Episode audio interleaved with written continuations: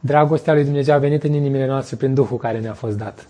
Adică noi putem iubi, noi putem crede în Dumnezeu și putem iubi unii pe alții pentru că Duhul lui Dumnezeu locuiește în inimile noastre.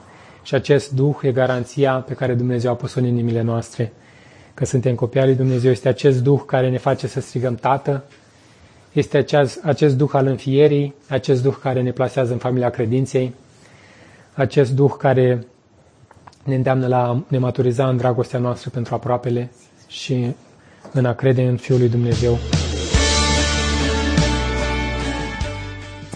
Data trecută am privit la identitatea noastră de copia lui Dumnezeu sau copia ai diavolului prin faptul că ne sfințim, ne curățim în așteptarea venirii Domnului Isus Hristos și nu suntem atât de mult preocupați cu privire la detaliile cum va fi venirea Lui sau cum vom arăta noi când va fi El, ci în așteptarea venirii Lui trăim în lumina pe care El ne-a dat-o.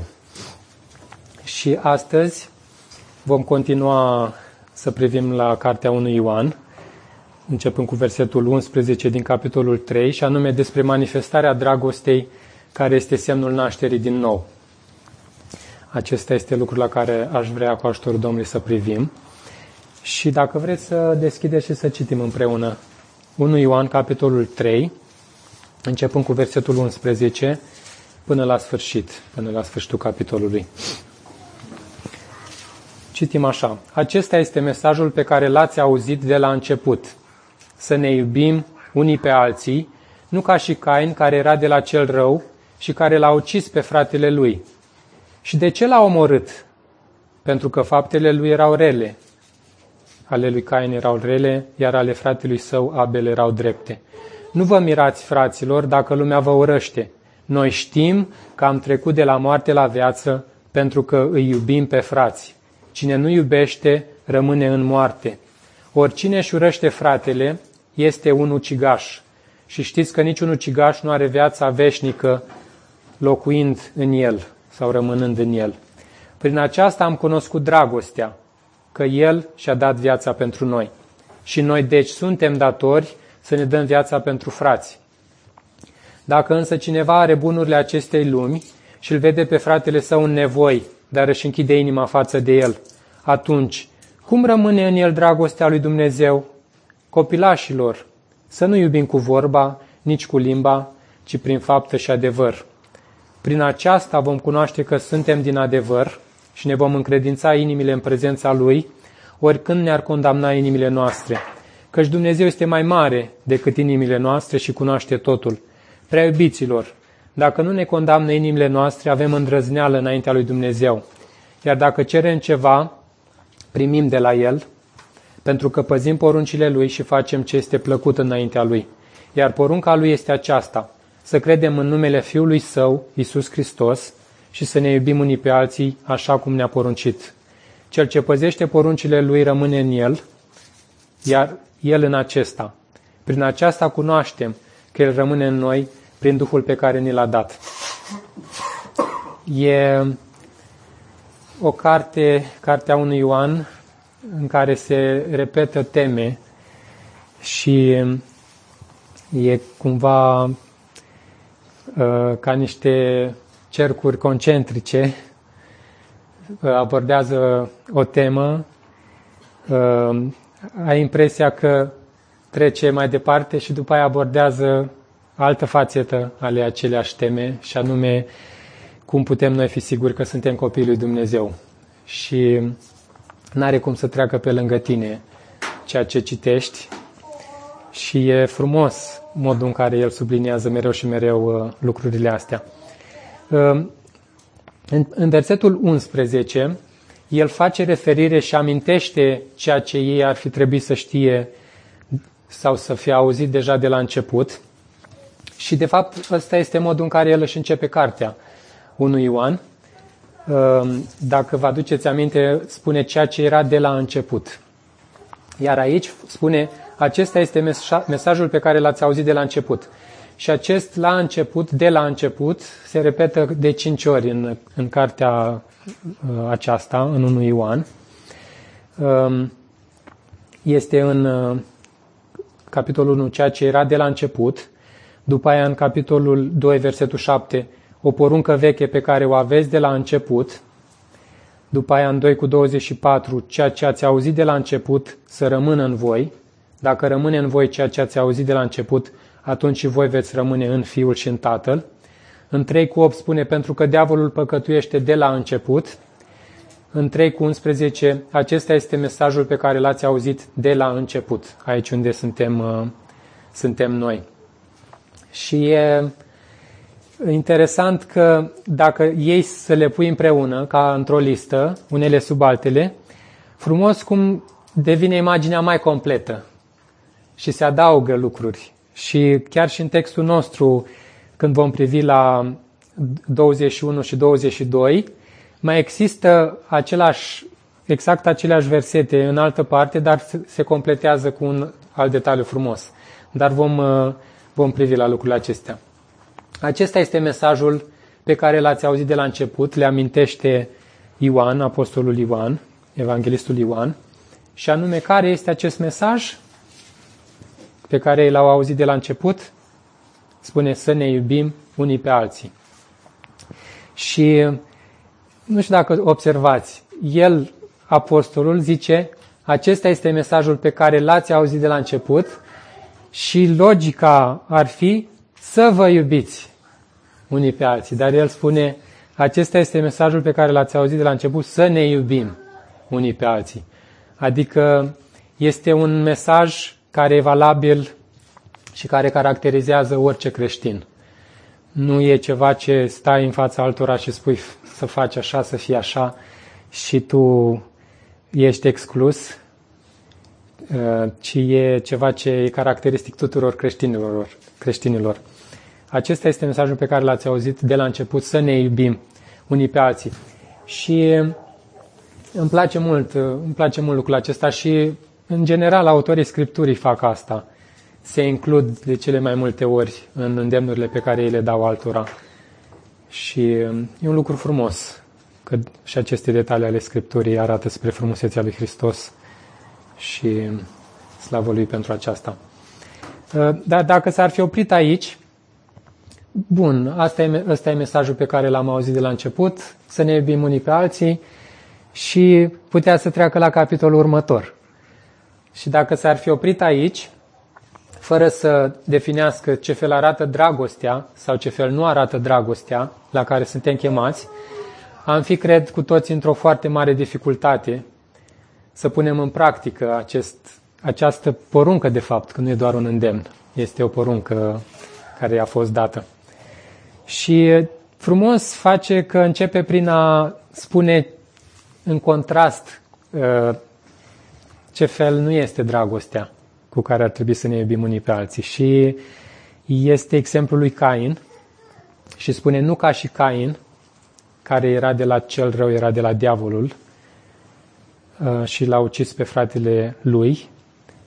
Și de ce l-a omorât? Pentru că faptele lui erau rele, iar fratele său erau drepte. Și aș vrea să mă să mă opresc uh, puțin aici și aș vrea să mergem și în Geneza, uh, capitolul 4. Nu o să citesc toate acele versete, dar uh, aș vrea să mă opresc la un verset acolo în Geneza, capitolul 4, dacă vreți să deschideți.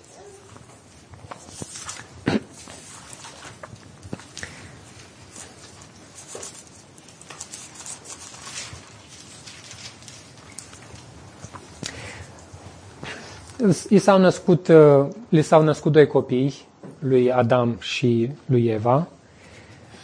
Cel mai mare era Cain și știm cu toții că era plugar. Și cel de-al doilea era Abel și el se ocupa de oi, avea animale. Uh, interesant că nu ni se dau uh, nu ni se dau detalii cu privire la faptul dacă Dumnezeu i-a învățat cum să aducă jerfe și ce fel să aducă acele jerfe, Însă, faptul că regăsim lucrul acesta la Noie, că după ce iese din arcă Noie aduce jerfă, ne este nou de înțeles și putem deduce scriptural și biblic, zic eu, că Dumnezeu le-a spus ce fel ar trebui să aducă jerfe și ce fel uh, sunt jerfele pe care El le primește. Pentru că tot conflictul care este aici în Geneza capitolul 4 se învârte în jurul în jurul acestui episod, și anume că cei doi aduc o jerfă și Dumnezeu spune că privește cu plăcere spre jertfa lui Abel, care aduce un animal, uh, jertfă de sânge, dar spre Cain nu privește cu plăcere. Și în versetul 7, asta aș vrea să ne oprim, spune Dumnezeu, după ce lui Cain s-a pus omorâ fața și s-a mâniat pe fratele său, spune, dacă faci ce este bine, oare nu vei fi primit? Dar dacă nu faci ce este bine, păcatul pândește la ușă, dorința lui este să te domine, dar tu trebuie să-l stăpânești. Și ce vrea să-i spună Dumnezeu lui Cain aici prin a face ceea ce este bine? Și deducem foarte clar că jertfa lui nu a fost primită pentru că nu a fost adusă așa cum Dumnezeu, Dumnezeu a cerut. Și nu avem aici mântuire prin fapte, adică că dacă Cain ar fi avut nu știu ce fapte ar fi fost primit de Dumnezeu, Ehm, în sensul că dacă viața lui Cain ar fi fost perfectă, atunci Dumnezeu ar fi primit jerfa, că tocmai scopul jerfei, că cei doi au adus jerfă, tocmai scopul jerfei era dovada faptului că ei aveau nevoie de spășire, că amândoi erau păcătoși, atât Cain cât și Abel. Amândoi erau păcătoși înaintea lui Dumnezeu și amândoi aveau nevoie de o jerfă de ispășire. Dar uh, jertfa lui Cain nu a fost primită pentru că nu a fost una a credinței, și una în conformitate cu ceea ce Dumnezeu le-a cerut. Uh, și de ce spun lucrul acesta? Pentru că în Evrei, capitolul 11, versetul 4, este același episod redat despre Cain și spune despre Cain și Abel și spune în Evrei 11 cu 4, prin credință, vedeți acest aspect al credinței, spune, prin credință i-a adus Abel lui Dumnezeu o jertfă mai bună decât a lui Cain. Deci este vorba de jertfă care a fost adusă în acel context. Prin aceasta, adică prin jertfa pe care a adus-o prin credință, s-a spus despre el că este drept atunci când Dumnezeu a vorbit de bine despre darurile sale. El a murit, Abel a murit, însă prin credința sa el încă ne vorbește. Ni se vorbește și în Evrei capitolul 11 despre o jertfă prin care Dumnezeu l-a declarat pe Abel drept. L-a declarat pe Abel fără vină. Acesta este înțelesul acestui cuvânt că l-a declarat drept.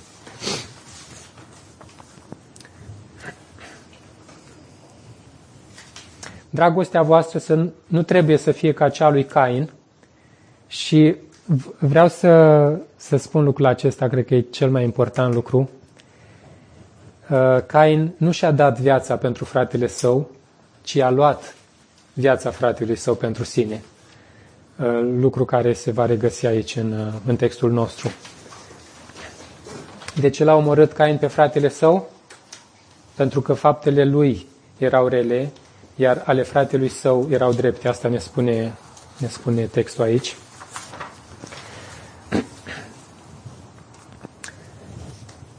Chiar și în vechiul legământ, de ce e important noi să ne așezăm lucrurile cu privire la întâmplări pe care le citim în Vechiul Legământ, chiar și în Vechiul Legământ, îndreptățirea unui om înaintea lui Dumnezeu se aducea, era, avea în vedere ceea ce Hristos urma să facă peste viacuri și oamenii în credința aceea aduceau acele jertfe și în credința aceea căutau să se apropie de Dumnezeu. Nu era ceva ce depindea de ei, sau în termenii lor să zică, Doamne, uite, eu ți-aduc cu tare sau cu tare, ci trebuiau să se supună lucrului pe care Dumnezeu l-a cerut să-l facă. Și e, e frumos, nu știu, și când citim în Vechiul Testament astfel de texte despre Cain și despre Abel, e frumos să vedem uh, cum uh, există întrezărirea ale Evangheliei și ale lucrării lui Hristos care urma să se întâmple peste viacuri. Și în, în versetul 13 spune, nu vă mirați, fraților, dacă lumea vă urăște. Faptul că lumea ne urăște nu ar trebui să ne mire, aceasta este normalitatea în care lumea trăiește. Și în, în Tit, versetul 3, din capitolul 3, Apostolul Pavel le reamintește că și noi eram odată ca ei. Eram nesăbuiți, neascultători, rătăciți, sclavi ai poftelor, ai diferitelor plăceri, trend în răutate și în invidie și spune fiind urâți de alții și urându-ne unii pe alții. Asta e normalitatea lumii în care trăim și asta este normalitatea în care Cain trăia și anume aceea că era motivat de ură, era motivat de invidie, um, de gelozie și de aceea um, n-ar trebui să ne mire când suntem urâți de cei din jurul nostru. Și, în schimb, um, ceea ce ar trebui nouă să ne producă o bucurie extraordinară, spune noi știm, e, ce, e ceva ce știm, e ceva ce putem pune mâinile, putem atinge, e ceva palpabil pentru noi. Spune noi știm că am trecut de la moarte la viață pentru că iubim pe frații. Adică noi știm că am trecut din această realitate uh, a urii, uh, din această realitate a faptului că noi nu ne iubeam unii pe alții, ci ne invidiam și ne uram. Am trecut, la, am trecut din moarte la viață, tocmai pentru că iubim pe frații. Uh, e important lucrul acesta. Spune că știm, noi știm um, că am trecut de la moarte la viață. Dar cum putem fi siguri de asta? Adică nu sunt doar cuvinte lăsate în aer și chiar spune apostolul Ioan, spune prin faptul că acum îi iubim pe frați. Ceea ce vedem în viața noastră ca lucrarea Harului lui Dumnezeu este o garanție pentru noi că suntem, că nu ne înșelăm, că suntem bine cum suntem că uh, lucrarea lui Dumnezeu a fost frumoasă și uh, glorioasă în viața noastră. Și observați uh, că definește în continuare ura. În, în versetul 15 spune, oricine își urăște fratele este un ucigaș. Oricine își urăște fratele este un ucigaș. Și știți că niciun ucigaș nu are viața veșnică locuind în el. Creștinul nu mai urăște și nici nu poate urâ. Uh, aceasta este una dintre caracteristicile nașterii din nou, o caracteristică de necontestat, că am fost născuți din Dumnezeu. Uh, și nu suntem lăsați în incertitudine cu privire la identitatea noastră spirituală. Dumnezeu ne-a pus la dispoziție instrumente prin care ne putem verifica pulsul spiritual, ne putem verifica dacă există viață din Dumnezeu în noi. Cel care urăște este un ucigaș, la fel ca și Cain. Ura lui Cain nu a fost inofensivă, ci s-a manifestat în afară. Um, Cain nu i-a dat în cap fratelui său pentru că nu știa ce face și pentru că era o victimă a circumstanțelor, dar uh, privim la Cain, însă trebuie să luăm învățătură pentru noi și să spunem răspicat lucrul acesta, că orice om care nu este în Hristos, dacă nu ar fi limitat de harul comun al lui Dumnezeu și ar pune în aplicare planurile și strategiile de a-i lichida pe cei pe care îi urăște. Și din când în când Dumnezeu permite manifestări ale urii celor din lume pentru a ne arăta grozăvia și ticăloșia care zace într-o inimă neregenerată. Nu e de mirare când vedem ucigași în serie, când vedem tot felul de conducători care și-au dus păcatul lor și ura lor mai departe, orice om care nu este în Hristos este caracterizat de ură și vrednici să fim urâți și urându-ne unii pe alții, cum spune cuvântul. Și ura omenirii căzute s-a manifestat în toată grozăvia ei prin omorârea Fiului lui Dumnezeu. Nu a fost o manifestare mai, mai urâtă, n-a fost un apogeu mai, uh, nu știu, mai plenar, dacă aș putea să spun, decât omorârea Fiului lui Dumnezeu. Acolo s-a văzut toată ura, toată ura omului neregenerat prin omorârea Fiului lui Dumnezeu. Dacă ești o persoană care urăște, cuvântul lui Dumnezeu spune că ești un ucigaș. E destul de drastic, am putea să spunem, la fel cum în, în Matei Spune Domnul Isus Hristos că oricine se uită la o femeie ca să o poftească, a și comis adulter cu ea în inima lui. La fel, același, același lucru este spus și aici. Ura la nivelul inimii um, înseamnă ucidere. Atunci când urăști pe cineva la nivelul inimii, înseamnă că ești un ucigaș. Da, nu n-ai apucat să-l omori, n-ai apucat să te manifesti în exterior, dar dacă ai avea circumstanța, și am spus eu de multe ori lucrul acesta, că dacă nu ar exista consecințele, dacă nu ar exista acest sistem impus de Dumnezeu juridic, un sistem al dreptății, n-ar exista nicio motivație să nu faci ceea ce vrei să faci. Și se vede lucrul acesta când oamenii ajung să fie mai presus de lege, că se manifestă așa. Și oamenii de rând se uită la ei și zic, ia uite ce rău, ce ticălos, ce, ce, ce om. Dar noi toți, în starea noastră neregenerată, dacă am avea ocazia, am face lucrul acesta. Niciun ucigaș nu are viața lui Dumnezeu care să locuiască în el. De asta am spus că în creștin nu există ură, creștinul nu poate să urască. Oricât rău i-ar face cineva, în creștin nu există ură. Asta este un semn al nașterii din nou, nu e ceva ce îmi spune eu mie, n-ar trebui să urăsc, ci eu nu urăsc. Nu urăsc. Da, mă lupt, am frământări personale, că trec pe acolo. Poate uh, din omul cel vechi mai există anumite manifestări care vor să iasă la lumină, însă creștinul adevărat nu urăște.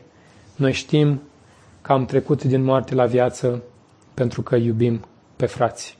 Ăsta este lucru de care putem fi siguri. Dacă urăști, poți fi sigur că viața lui Dumnezeu nu curge prin venele tale. Nu ai nevoie să-ți spună cineva, fiecare știe inima lui și înaintea uh, cuvântului lui Dumnezeu, care e ca o oglindă în ochii, înaintea ochilor noștri, putem să ne privim și să ne uităm și să vedem cum suntem cu adevărat. Însă, în contrast cu, cu lucrul acesta, că dragostea nu este așa, cum a fost cea lui Cain, că dragostea nu urăște, um, haideți să privim în continuare la versetele 16. Spune așa, prin aceasta am cunoscut dragostea, căci El și-a dat viața pentru noi. Adică noi am cunoscut dragostea lui Dumnezeu, o dragoste care s-a dăruit pe sine, o dragoste care s-a jertfit pe sine, o dragoste care s-a dăruit pe sine pentru binele celorlalți. Și interesant că s-a dăruit pe sine pentru cei care îl urau. Noi toți îl uram și uh, el, în schimb, a arătat dragoste. În el n-a existat ură, în el nu a existat dorință de răzbunare. Dragostea implică acțiune, implică dorința de a face bine, de a ridica povară, de a ușura durerea, de a simți împreună cu aproapele tău și de a face tot ce ține de tine pentru a-l ajuta. Și acesta este exemplu dragostei care a fost dusă până la capăt, care s-a manifestat într-un mod complet. Hristos și-a dat viața pentru noi. Și interesant că nu doar lucrul acesta, Hristos și-a dat viața pentru noi, ci continuă că lucrul acesta constituie baza pentru noi, pentru dragostea dintre noi. Spune și noi, deci suntem datori să ne dăm viața pentru frați. Noi fiind copiii lui Dumnezeu, purtăm în noi acest ADN. Prin naștere din nou, avem viața lui Dumnezeu în noi și e o datorie acum pentru noi, e, ceva, e o obligație pentru noi să ne dăm viața pentru frații noștri, să manifestăm dragostea până la capăt, să o ducem, să o ducem până la sfârșit. Și nu e, o, nu e o uh, chemare să ne iubim așa la general, fără să ni se spună și cum arată această dragoste la care suntem chemați. Și um, continuăm versetul 17. Dacă însă cineva are bunurile acestei lumi și îl vede pe fratele său în nevoi, dar își închide inima față de el, adică nu vrea să-l ajute, este indiferent, nu-i pasă, nu-l interesează, um, atunci cum rămâne în acel om care face asta dragostea lui Dumnezeu? Și vă e foarte cunoscut, la fel redă și Iacov, aceeași întâmplare, aceeași situație.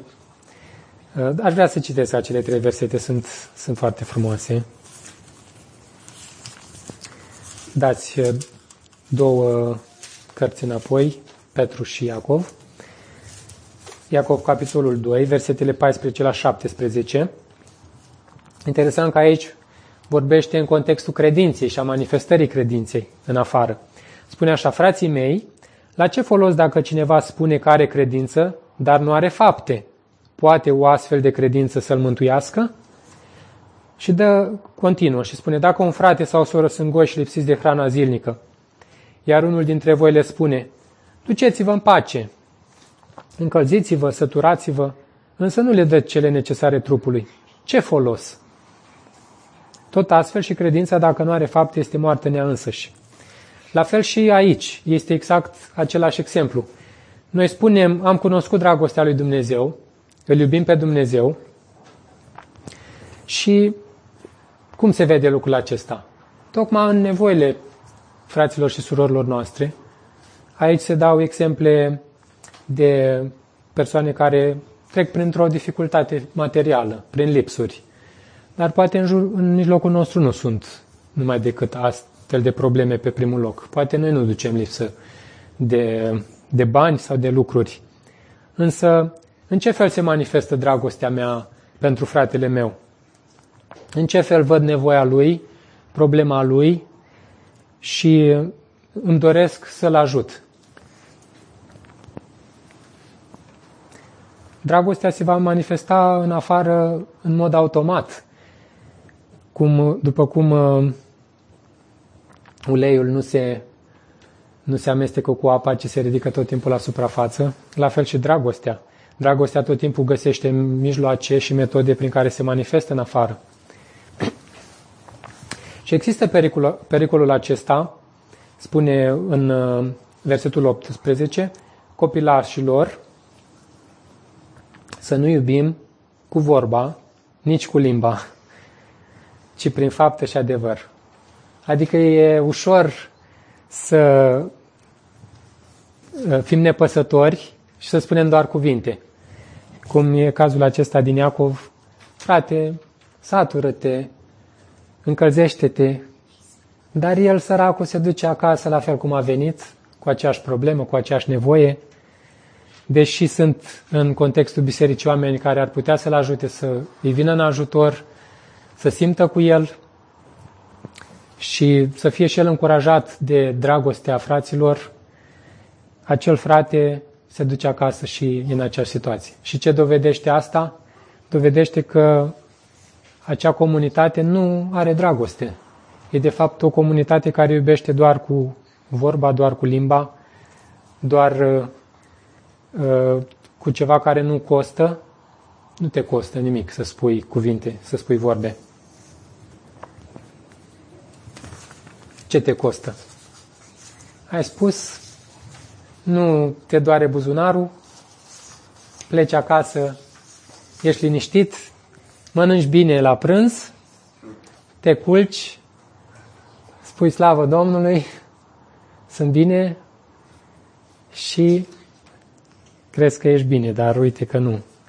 Dacă doar astfel este dragostea noastră. Și de asta, vedeți, spune, spune semnul nașterii din nou e că am trecut din moarte la viață. Bun, am trecut din moarte la viață.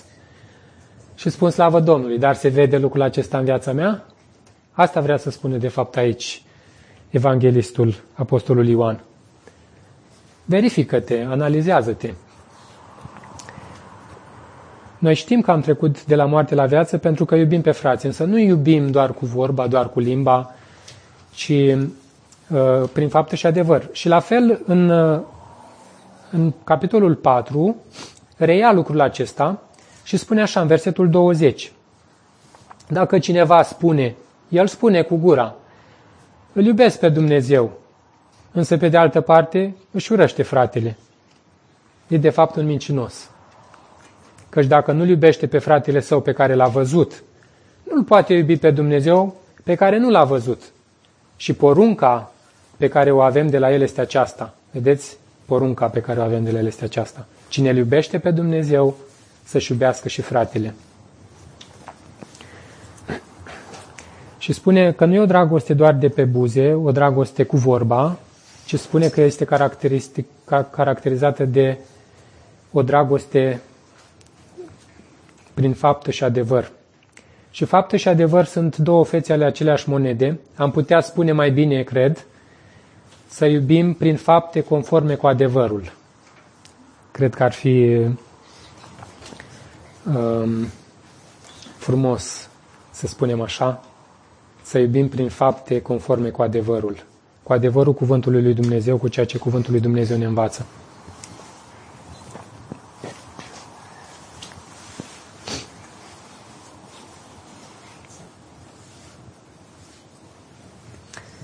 Să ne iubim unii pe alții așa cum ne-a poruncit Hristos și lucrul acesta este și în versetul 11 din capitolul 4, preiubiților, dacă astfel ne-a iubit Dumnezeu, atunci și noi suntem datori să ne iubim unii pe alții. Dragostea dintre noi nu este o opțiune, nu este în funcție de preferințe personale, că îmi place de cineva sau nu, sau de capricii. Ori o avem, această dragoste, ori nu, ori nu o avem. Este adevărat că există diferite niveluri de maturitate în dragoste, dar ea este ceea ce definește cu adevărat un creștin. Ea ne demască adevărata noastră natură, de copii lui Dumnezeu care îi îl iubesc pe aproapele sau de copii ai diavolului care sunt egoiști și plini de ură.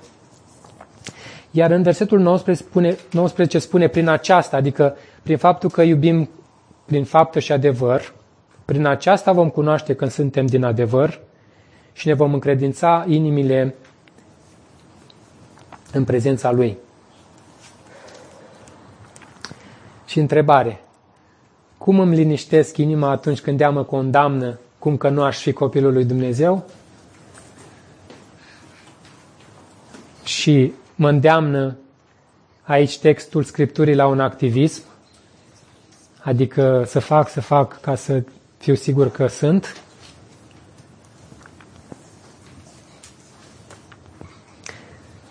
Prin aceasta, care aceasta? Și am spus, prin faptul că nu iubim cu buzele, nu iubim doar cu vorba, ci prin fapte și adevăr. Promisiunea lui Dumnezeu este că lucrarea credinței pe care El o face în viața noastră ne transformă la nivelul trăirii. Mă uit la lucrarea Harului lui Dumnezeu în viața mea, care dintr-o persoană care uram pe toată lumea, acum sunt preocupat de binele celor din familia credinței și în felul acesta știu că El m-a transformat și că îi aparțin Lui. Iar acest uh, termen ne vom încredința inimile în prezența Lui atunci când uh, um, ne simțim condamnați în inimile noastre. Se poate traduce prin a convinge, ne convingem inimile, sau a fi siguri, a avea încredere, sau a ne da asigurări nouă înșine. Îi dai asigurări inimii tale că ești pe drumul cel bun și că de fapt nu te autoamăgești, că nu ești de fapt un creștin fals.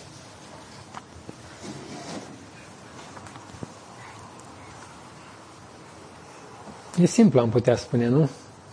Ce mai complicat? Te uiți la viața ta, cum iubesc? Cum mă jerfesc? Cum mă dăruiesc? Sunt preocupat de binele celuilalt sau sunt doar vorbe sau doar cuvinte pe care le rostesc? Mă costă dragostea pentru celălalt? Sunt gata eu să-mi dau viața pentru celălalt? Care este datoria, de fapt datoria mea să fac asta? Și eu, fiecare dintre noi putem să răspundem, putem să găsim răspunsuri. Cei din jurul nostru poate nu ne pot da răspunsuri în locul nostru, dar noi ne putem uita la viața noastră și ne putem analiza și putem vedea suntem așa sau nu. Și în versetele 21 și 22 sunt versete de multe ori neînțelese și răstălmăcite. Ehm, spune așa, Preibiților, dacă nu ne condamnă inimile noastre, avem îndrăzneală înaintea lui Dumnezeu, iar dacă cerem ceva, primim de la El pentru că păzim poruncile Lui și facem ce este plăcut înaintea Lui. Și mulți zic, mai sunt copilul lui Dumnezeu, uite promisiunea din Scriptură, că orice cer, Dumnezeu îmi dă. Că fac ceea ce e plăcut înaintea Lui, că trăiesc cum îi place Lui. Însă, după cum am zis, uh, spre exemplu, este un alt pasaj care completează imaginea. Spre exemplu, versetele 14 și 15 din capitolul 5 sunt versete paralele. Și spune așa, le citesc. Aceasta este îndrăzneala pe care o avem înaintea Lui, dacă cerem ceva după voia Lui. El ne ascultă. Aici în uh, capitolul 3 spune, iar dacă cerem ceva, primim de la El. Și chiar și așa spune, pentru că păzim poruncile Lui și facem ce este plăcut înaintea Lui. Adică dacă păzești poruncile Lui Dumnezeu și plăcerea ta este să cauți voia Lui Dumnezeu, clar că vei cere lucruri în conformitate cu voia Lui. Însă ca să nu, uh, nu știu, să nu lase loc la îndoieli, în capitolul 5 completează, spune dacă cerem ceva după voia Lui, El ne ascultă. Iar dacă știm că ne ascultă, atunci orice îi cerem, clar, după voia Lui, știm că avem lucrurile pe care le-am cerut de la El. Tatăl nostru, care ești în ceruri, știm atât de bine că de multe ori rostim uh, fără să ne mai gândim. Vie împărăția ta, facă-se voia ta, precum în cer, așa și pe pământ. Facă-se voia ta, nu voia mea. Nu mă apropii de Dumnezeu, Doamne, dăm, Doamne, fămi. Și, frate, n-ai crezut suficient de tare. Dacă ai crede mai puternic, Dumnezeu ți-ar da. Dar nu e vorba de asta. Poate n-ai cerut după voia lui Dumnezeu. Poate nu faci lucruri care sunt plăcute lui Dumnezeu și automat nu ceri în conformitate cu plăcerea lui și cu voia lui. Și atunci normal că el nu-ți dă. El nu e un bancomat să-ți dea orice. Frate, orice. În orice intră orice. Nu e chiar așa. Să nu ne înșelăm. Suntem atât de egoiști și de centrați pe noi și atunci când ne apropiem de Scripturi, încât vedem doar ce ne place nou și ce ne convine nou. Însă chiar și lucrurile acestea sunt scrise într-un anumit context. Sunt scrise într-un context al unei dragoste care e gata să se jertfească până la moarte. Dar n-aș cere, nu? N-aș cere eu așa ceva. Doamne, dacă e voia Ta, cruță-l pe fratele și ia mie viața. N-am cere așa ceva. De ce să cer asta? Dar vedeți că de cele mai multe ori contextul, pasajul Scripturii încadrează versetele. Nu poți să ceri orice, ci trebuie să ceri ceva ce e în conformitate cu cuvântul lui Dumnezeu. Aici nu e un permis pentru noi să cerem orice. Frate, ai nevoie de lucru, cere-l. Nu zic, e bine să cerem de la Dumnezeu, dar e bine să ne lăsăm transformați la nivelul inimii noastre. Suntem cu toți atât de egoiști și atât de centrați pe noi înșine. Spune așa, iar dacă cerem ceva, primim de la El pentru că păzim poruncile Lui și facem ce este plăcut înaintea Lui.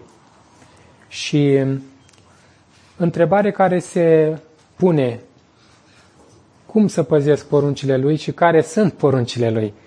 Și foarte frumos uh, Ioan are darul acesta de a sumariza bogăție extraordinară a Scripturii în câteva cuvinte și spune așa.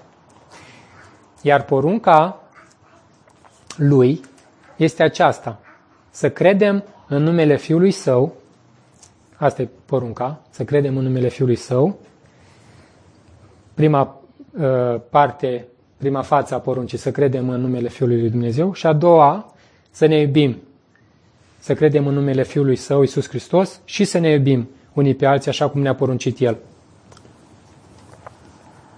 Interesant cum uh, Păzirea poruncilor este echivalată aici cu ceea ce definește de fapt esența noului legământ și ne este prezentată ca fiind un singular, credința în Fiul lui Dumnezeu și dragostea față de cei din familia credinței.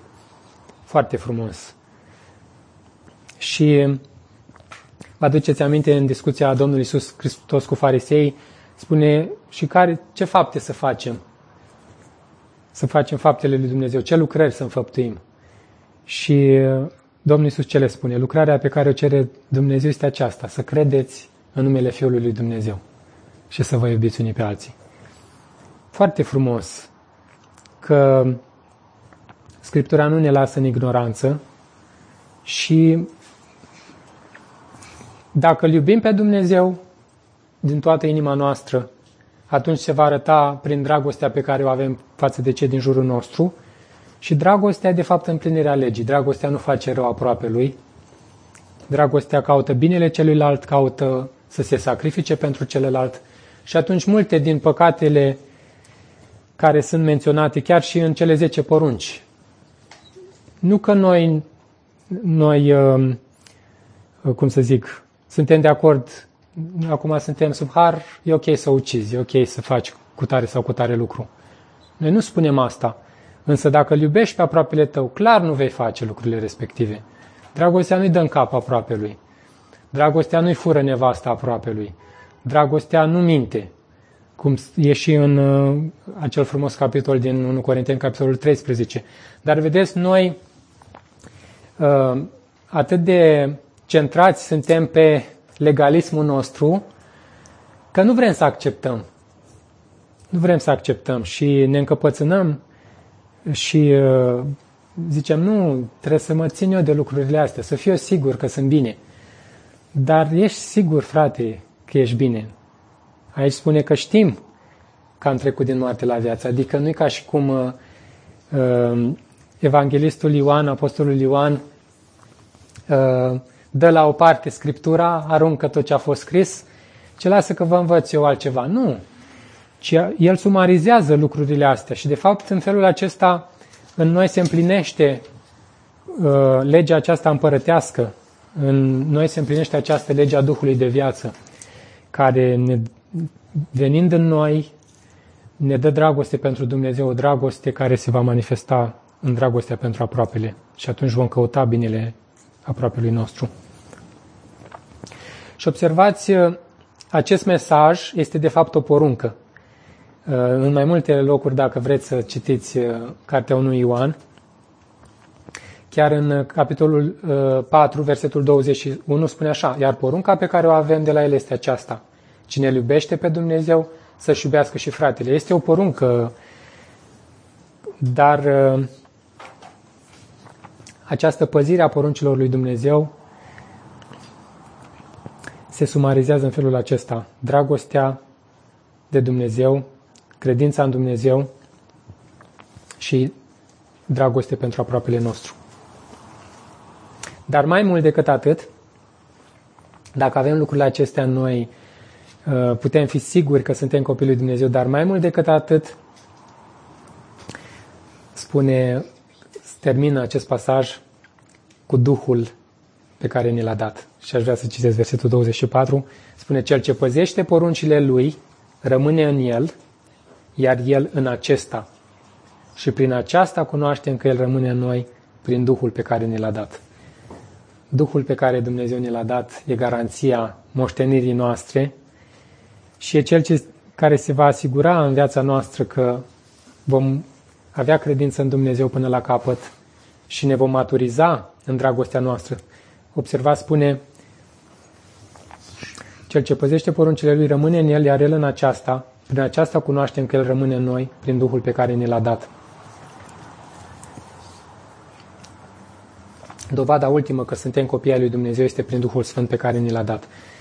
Și după aceea, în capitolul 4, va defini uh, cum cunoaștem duhurile, uh, Duhul adevărului și Duhul rătăcirii sau Duhul rătăcirii, dar vom privi data viitoare la lucrul acesta.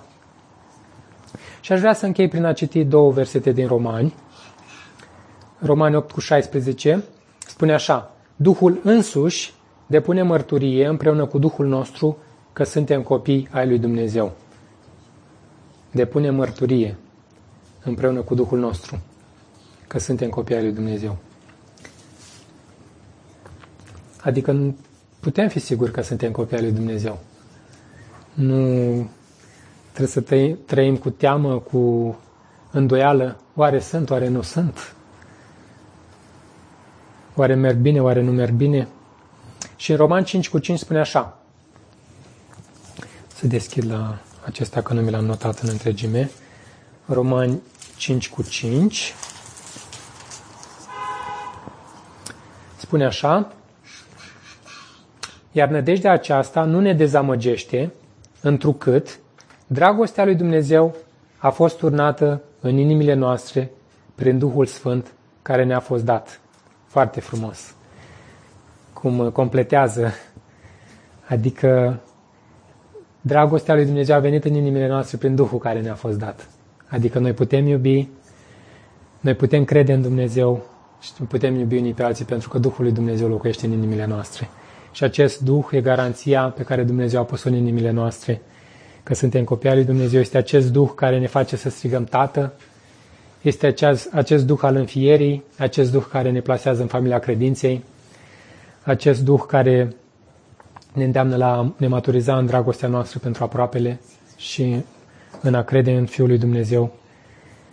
E, e foarte bogat acest pasaj și deși pare simplu, totuși e, e, de, e cu mult conținut spiritual și mulțumim Domnului pentru cuvântul lui. Așadar, manifestarea dragostei este, este semnul sau dovada nașterii din nou. Și ne putem analiza fiecare dintre noi. Și, bineînțeles, că noi cu toți avem nevoie să creștem în dragoste. Nu cred că am ajuns vreunul dintre noi în acel punct în care astăzi suntem dispuși să ne dăm viața pentru fratele nostru. Creștem în ea. Și slavă Domnului pentru lucrarea Evangheliei, care ne crește și ne maturizează. Însă e o sămânță care e în noi deja. Și putem fi siguri că noi nu mai urâm. Când auziți pe cineva care spune îl urăsc, nu vreau să-l văd, nu... Ori este copilul lui Dumnezeu și încă nu a îmbrățișat cum trebuie Evanghelia și trebuie să-l ajutăm, dar uh, creștinul adevărat nu urăște, creștinul adevărat iubește și aș vrea să fiți încurajați cu gândurile astea. E cuvântul lui Dumnezeu care are putere să ne zidească, să ne întărească, să ne cerceteze și îi mulțumim lui pentru, pentru acest text.